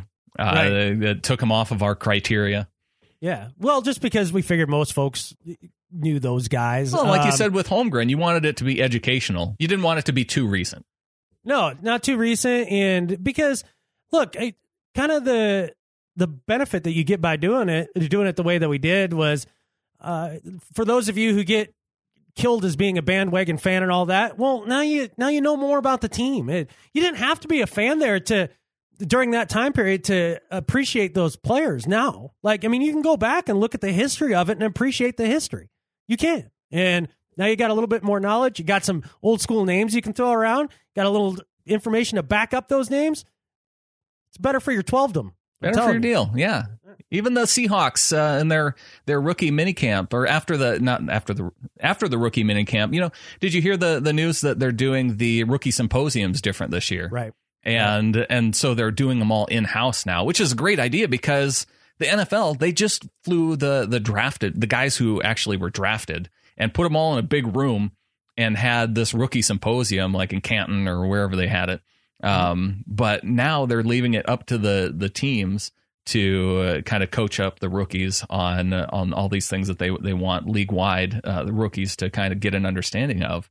And it just makes a lot more sense to have the teams do it because, like what the Seahawks did, is they had they were able to bring in guys that were former Seahawks and then talk about, uh, give them some kind of uh, introduction to the culture. You know, they talked about some of the big moments in Seahawks history. You know, like Paul Allen buying the team and and just you know being able to introduce them to old players, past players, and some big moments in franchise histories. They they aren't going to get that type of uh, indoctrination from the the huge NFL uh, rookie Nope. symposium. So, All, all you're going to get is Herm Edwards saying, "Don't press in." or Cris Carter telling you that you got to have a fall guy. well, you do have to have a fall guy. That was good advice, and I know he got paid for it, but it was smart. It was smart stuff. That's true. but, but yeah, it, it, good on the Seahawks. That, that'll be cool for the rookies. And you know, with the way that they take uh, player development as seriously as they do, they'll do it better than everybody else. Yeah. You know that they will. Yeah. And so that's pretty cool. And uh, just other guys that kind of on my mind. Eugene Robinson, I know we had a hard time leaving him off the list. I, that would have been the one. I was having a hard time remembering guys that weren't on my. I mean, I wish I had my little notepad where I had my guys that did and didn't make it, but that would be one for sure. Yeah, Brian Blades, Darrell Jackson. If you're going to Yeah, go Brian wide Blades receivers, would have been a really good one. Steve D-Jack. Raible was a wide receiver that you know eh, that we initially had on the list. We were going to talk Steve Raible, but because he is the voice of the Seahawks, kind of guy you should probably already know. Yeah. and uh, and But, then but a lot of people didn't know that he played. You know, like and that's the thing. It's important to know that he actually wore the Seahawks uniform and, yeah, and he played was on wide my receiver. yeah he was on my initial list for Yeah. sure. Yeah. So- Uh, Rufus Porter, another linebacker. Just Yeah. and another like Mack Strong, Rufus Porter, uh, one of the great Strong Seahawks name. names. Strong name. Yeah. But uh well cool, man. Uh Norm Johnson, points leader for the Seahawks all time, field goal kicker. Yeah. Um, Michael Sinclair, all time sack leader in a season for the Seahawks. Sherman Yep. Smith, the first running back for the Seahawks, and the current running back coach, How many more names you got, Brandon? I'm surprised. Chris Warren. I, uh, Chris Warren. Uh, we talked about Chris Warren, but he didn't have his own spot on the list. I'm All done right. now. I'm done. I feel like you had to get something off your chest there. I didn't realize. So Chris sorry, Gray. but- Chris Gray is another one. I see. I could. Okay. There's guys that I just Okay. Okay. a guy in the guys. trenches. That uh, Yeah. Yep. But uh, it was tough. Okay. It was tough willing it down, but I think we did a good job. yeah, I think we did, and that gives us some room to to talk more of these guys down the road. Exactly. All right, uh, have some welcome to the flock conversation to talk. Awesome. Yeah, we got some more donors that came in over this last period. Very cool. Uh, at uh, getintheflock.com, they they donate on our Patreon page. Jay Leonard, welcome to the flock. Uh, you ever see the movie Leonard Part Six, Adam? '80s movie. No. I, I'm thinking that that maybe we should assign like movie star status or something to our our long term like not movie stars, but like uh, give him a name or something. You know, DCH has a cool call sign. He's he's been with the show for a long time. Right. I think maybe on like the one year anniversary, like Jay Leonard graduates to uh, like Leonard Part Six. Like he gets a name based Okay. off of a of an '80s movie. Uh, oh, okay. So there will be a theme which within we can work in, just not not just a broad blanket find a nickname for yeah, I think it has to be an '80s movie. Okay. So Okay. like maybe Willow. I don't know how that ties to Jay's name, but uh, Right, you're just picking a an eighties. Uh, well, no, you do Willow with uh, like uh, Ross Wil- Wilwarding, like you know Willow and Wilwarding, like you know, it kind of fits. Yeah, maybe I don't know. I mean, everybody's got a better idea, I'm sure. When you get to that status, you get input though. Like, well, let's let people uh, help decide that. See, I think uh, Ross probably gets. Um, oh, since he's our biggest money donor, uh, what was the '80s movie with Michael Douglas that? Uh, um, All of them. no, the greed is good. You know where he has that Oh. line. Oh, yeah, I know what you're talking about. But yeah, yep. Maybe maybe we just refer to him as Gordon Gekko. Uh, Wall. Street. Oh, Well, yeah, Ross will be Wall Street. all right. There you go. All right, cool. Well, we'll figure it out. Or like We'll our next uh, person that we'll welcome to the flock, Nick Drage. See, if if Nick stays with this with us for a year, uh, Mhm. he gets to be like Bloodsport because you know, like Van Damme was Frank Dux in Blood Bloodsport. Nick Drage sounds like he'd be a participant in the Kumite. Okay, so you just be the sound of the name itself. It feels blood sporty to you. It does. Nick Okay. Drage feels like a name from Bloodsport. Okay, because like I could almost go Rambo or something like that because that it feels like a guy who's on a rampage. That's for sure. Yeah. No, see it, but Rampage Drage. That needs to be the name. I know it's not an '80s movie, but that's pretty good. well, we can just refer to Nick as Rampage from now on. Yeah. He doesn't. We don't need to. But he, after a year, he graduates to his his '80s movie title name. Okay. All right. I like it. Uh, welcome to the flock to Ann Bradley and Rebecca Christensen. Awesome. Hey, thanks a lot, Ann. Appreciate it. And Rebecca, you as well. Uh, what we're doing uh, to give you guys an update uh, because we do appreciate the the donations. Uh, we're, we're we're working on a couple little things here, and the money's helping us do that uh, with a little bit of equipment. And uh, we're going to be trying some new stuff here. It's a little extra content for you guys, um, and it'll be. I think it'll be cool. Uh, we'll see. Um, we'll see if maybe that my face was made more for radio than for uh, other applications, but uh, we'll we'll we'll see as we go forward here. But Uh, just like anybody guys- can have a podcast, anybody can be on YouTube. It's it's kind of the rules of media now. right? Yeah, I think that is, and uh, I, maybe maybe I fit in that rule then. uh, not not so homely that uh, they'd kick me out. Also, a couple thanks to Kevin Moore, increased his donation on Patreon, uh, and and Keith Ketover, our original, Yeah. our OG patron. Uh, he in, increases his as well, uh, which I kind of feel bad for because I guilted him into it. I, I mentioned that I had posted something on the Facebook page uh, to him on Twitter, and uh, you know our our, our That's dirty pool, dude. I said, oh, I said, oh, well, uh, what do you think of, of what I posted on the on the uh, Seahawks Ring of Honor Facebook page? You know, because it's it's just Yeah, yeah. for the, the our patrons. Right. And uh, he go, and so he increased his donation, and I sent him the the, the Facebook Wow. page. Wow. I, Man, I, that's it. That's that's a whole new level for you, Brandon. I know, I know. I didn't know you had that in you. Not not one of my better moments, but uh, Sorry, Keith, but thank you. totally guilted him into it. So hopefully he's finding good value on our Facebook page. yes. Yes. A couple of reviews before we move on. Uh, one from Katie Mack. This is a USA uh, one from uh, iTunes. Says, awesome. The best podcast uh, a Seahawks fan can hope for. Also, while I'm here, the name for the gunner position derives from the phrase gunning for, as in, Ricardo Lockette is gunning for the returner. The phrase gunning for someone originally meant you were looking for someone you wanted to shoot and kill. In a more modern context, it means you're trying to take someone down or defeat them. So it's called gunner because it's his job to blow up the other guy. I hope that makes sense. I think there's something. Uh, so I, I think that maybe there's something here that uh, that we need to consider uh, because in, in the U.S., you know, we generally know this because gunning for someone is a, is a phrase we use. I, uh, John's in the U.K. Uh, uh, might, maybe maybe that doesn't translate or just Yeah, not a saying. Right. But you know, the other thing to me, uh, all the players are gunning for the returner. Why aren't why aren't all of them gunners? Why specifically the one player? But the gunners are generally the guys that get there first. They're you- know what I mean? Like they're the guys on the outside that don't have to have a block initially when the ball is snapped. Or the two guys, they're your hunters basically. So they're your gunners. Yeah. I get it. I like it, Katie. That's the best explanation I've had to this point. I think it's as spot on as anything. Well played. And thank you for the review. And then we have an Australian review from uh, Champagne Pobby. Champagne Pobby. I'm going to go with that. All right. Australian 12. Uh, absolutely adore the show. No bias in terms of judgment of moves by the team. Extensive knowledge of the roster before analysis is all I asked for, and they delivered. Oh, wow. Well, thanks, man. We try a little bit. We do. We read the articles, we pay attention. And, you know, I w- one of the more fulfilling things is knowing that folks that don't have a lot of access to Seahawks information, we can be an outlet for that. So, very cool. Thank you very much. Couple more emails here. It says, Hi guys, just thought I'd drop you a line thanking you for providing me with a trip down memory lane.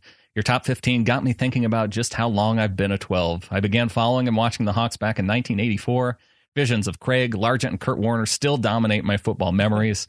Yeah. My older brother was a Broncos fan, and let's admit it, Elway and the Broncos owned us. However, it was with great, great joy and happiness that our Hawks absolutely smoked the Donkeys in Super Bowl 48, forever giving me the absolute last word in all football arguments. Can't really have a comeback when the words 43 to 8 come flying out at you. Anyway, great job on the top 15. I thoroughly enjoyed it. Thanks, eh? Uh, in my humble opinion, I think Chris Warren should have found his way onto your list. Uh, I have a, a soft spot for number 42. Oh, and by the way, if you ever produce a top 15 best Seahawk names of all time, Carlester Crumpler is your definite number one. Oh, solid. yes. From Toronto Rob. Thanks, eh? Yeah, thanks uh, all the way up in Canada there. Appreciate it, Rob. Uh, like you heard earlier in the show, Chris Warren was a guy that we definitely thought about uh, putting on there. But glad you enjoyed the the series. And man, Crumpler, Good, solid Good name. suggestion. Yeah. Solid suggestion. Uh, Aaron from Seattle says, again, great show, guys. Was looking over a video on Nick Vannett uh, from when he played at Notre Dame, as recommended by Rob Staton. That guy's a beast. Oh, and we played at Ohio State. Uh, Love watching him. Oh, when he played, no, uh, yeah, when he played for Ohio State, but they played Notre Dame. There we go. Watching that game, uh, watch, love watching him bounce guys all over the place. Uh, just a speculating theory, seeing the drought of O linemen in the draft and the fact that we have two and a half capable tight ends already, it's possible the Hawks intend to train or convert Vannett to a tackle position. Random thought.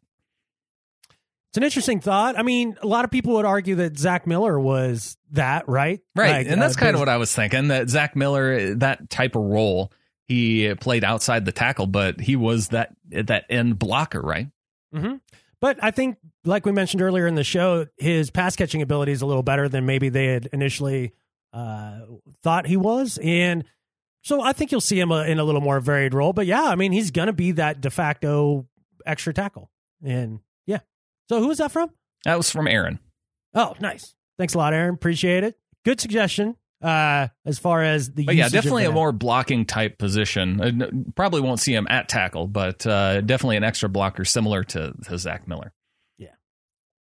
And one final email from Rebecca, uh, one of our patron donors, from uh, says, "I cannot express how much I love your podcast. I only wish I had discovered it sooner. Withdrawal symptoms are brutal, as you know."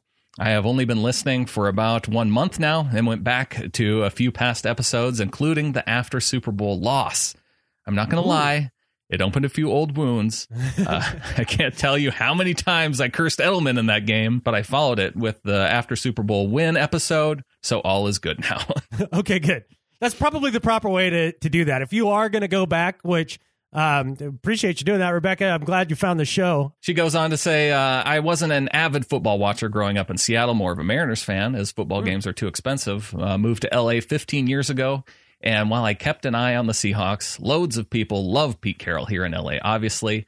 Uh, football just didn't excite me too much. I have to give props where, where due. A 49ers fan and coworker actually got me in love with the game, and more importantly, my hometown Hawks.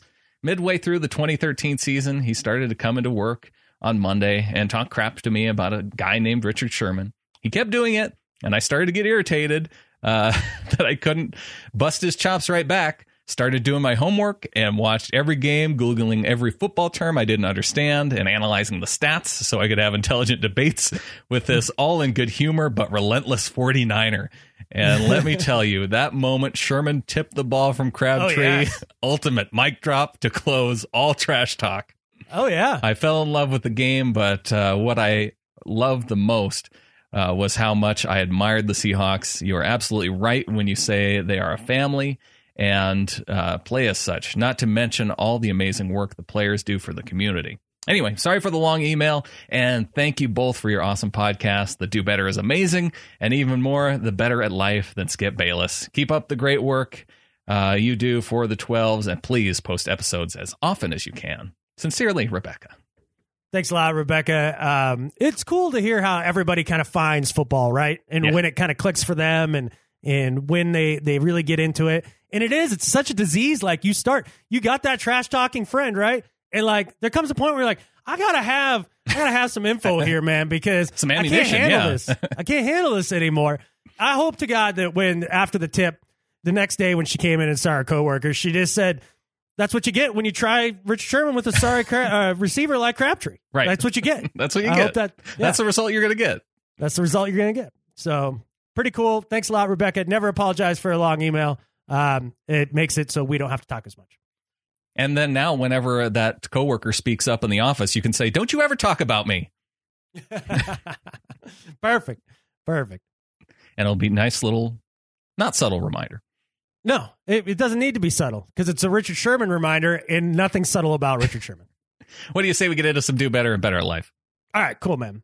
All right, I'm going to go first with my do better, Adam, uh, and mine.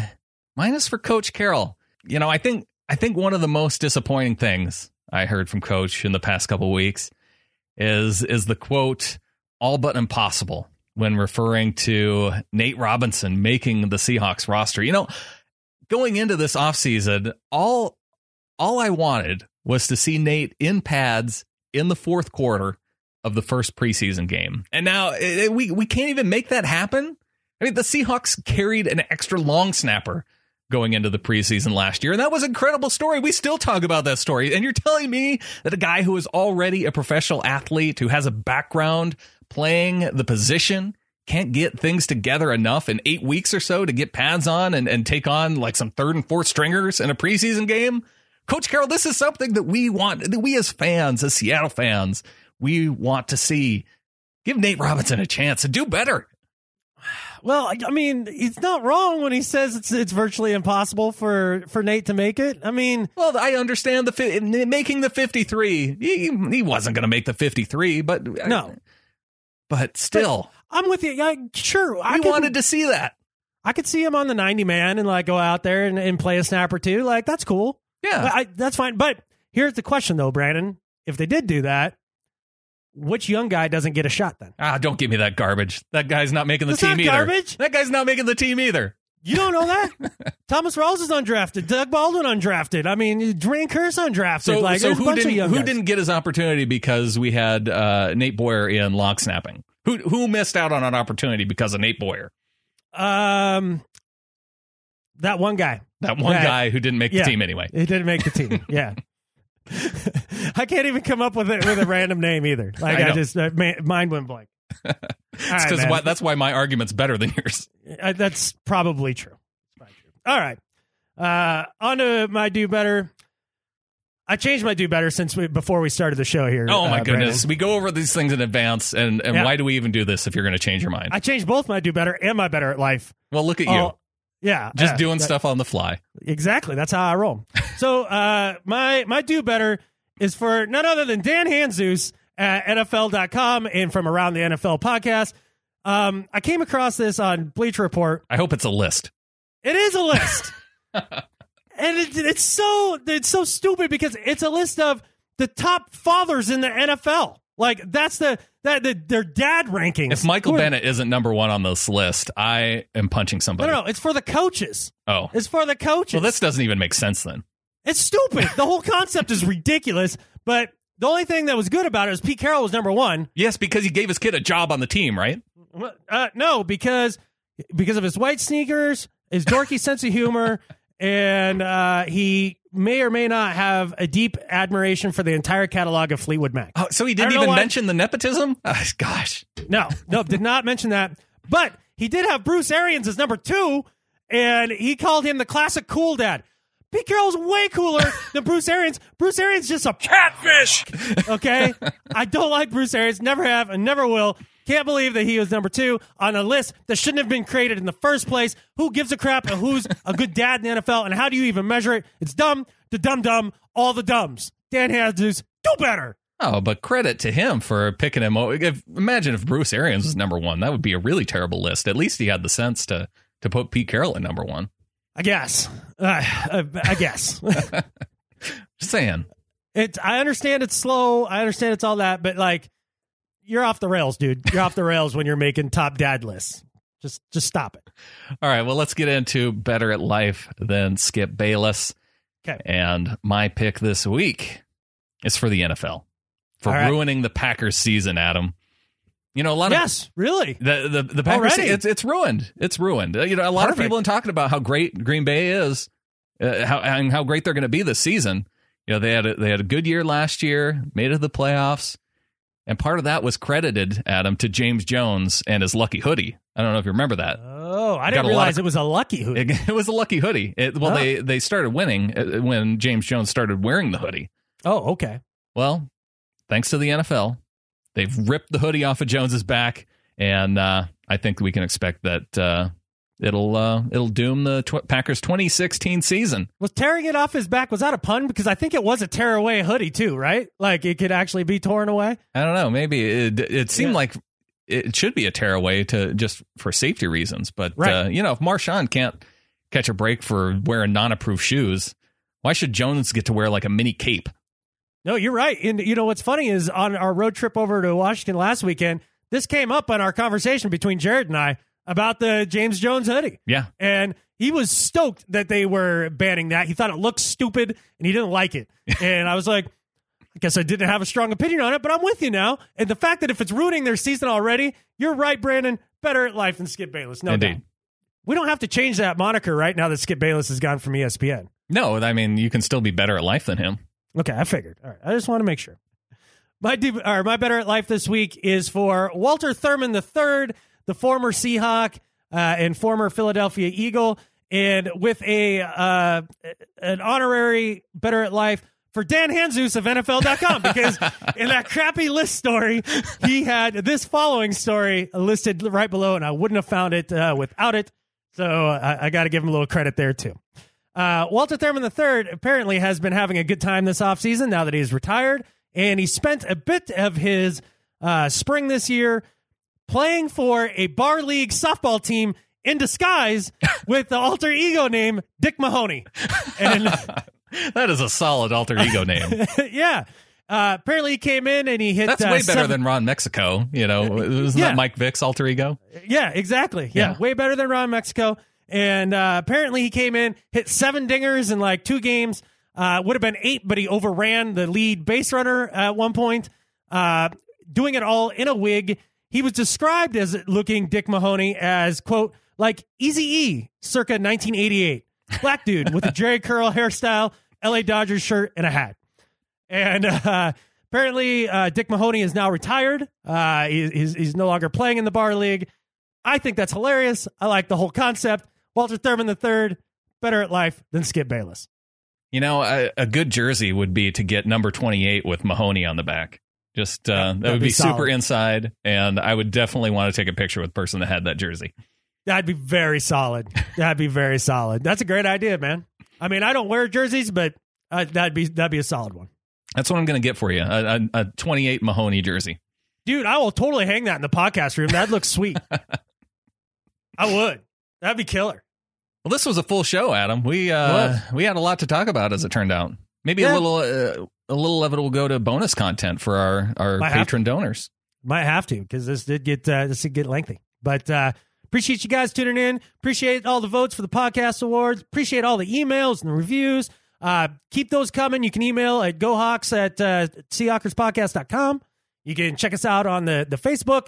You, know, you just type in Seahawkers Podcast. You'll find it. Uh, Or Facebook.com slash Seahawkers Podcast, at Seahawkers Pod on that. Twitter. You can get to Adam at, at Adam the Rant on Twitter. That's right. Uh, I, I sometimes check that. Uh, and then also, uh, you can call in with a voice memo. Like, you can record a voice memo on your phone and text it to the, the Seahawkers podcast number. Yeah, 253 235 9041. Exactly. So, do all that. Appreciate you guys uh, hanging in here over the off season. And I think with that, there's only one thing left to say. Go Hawks! Go Hawks!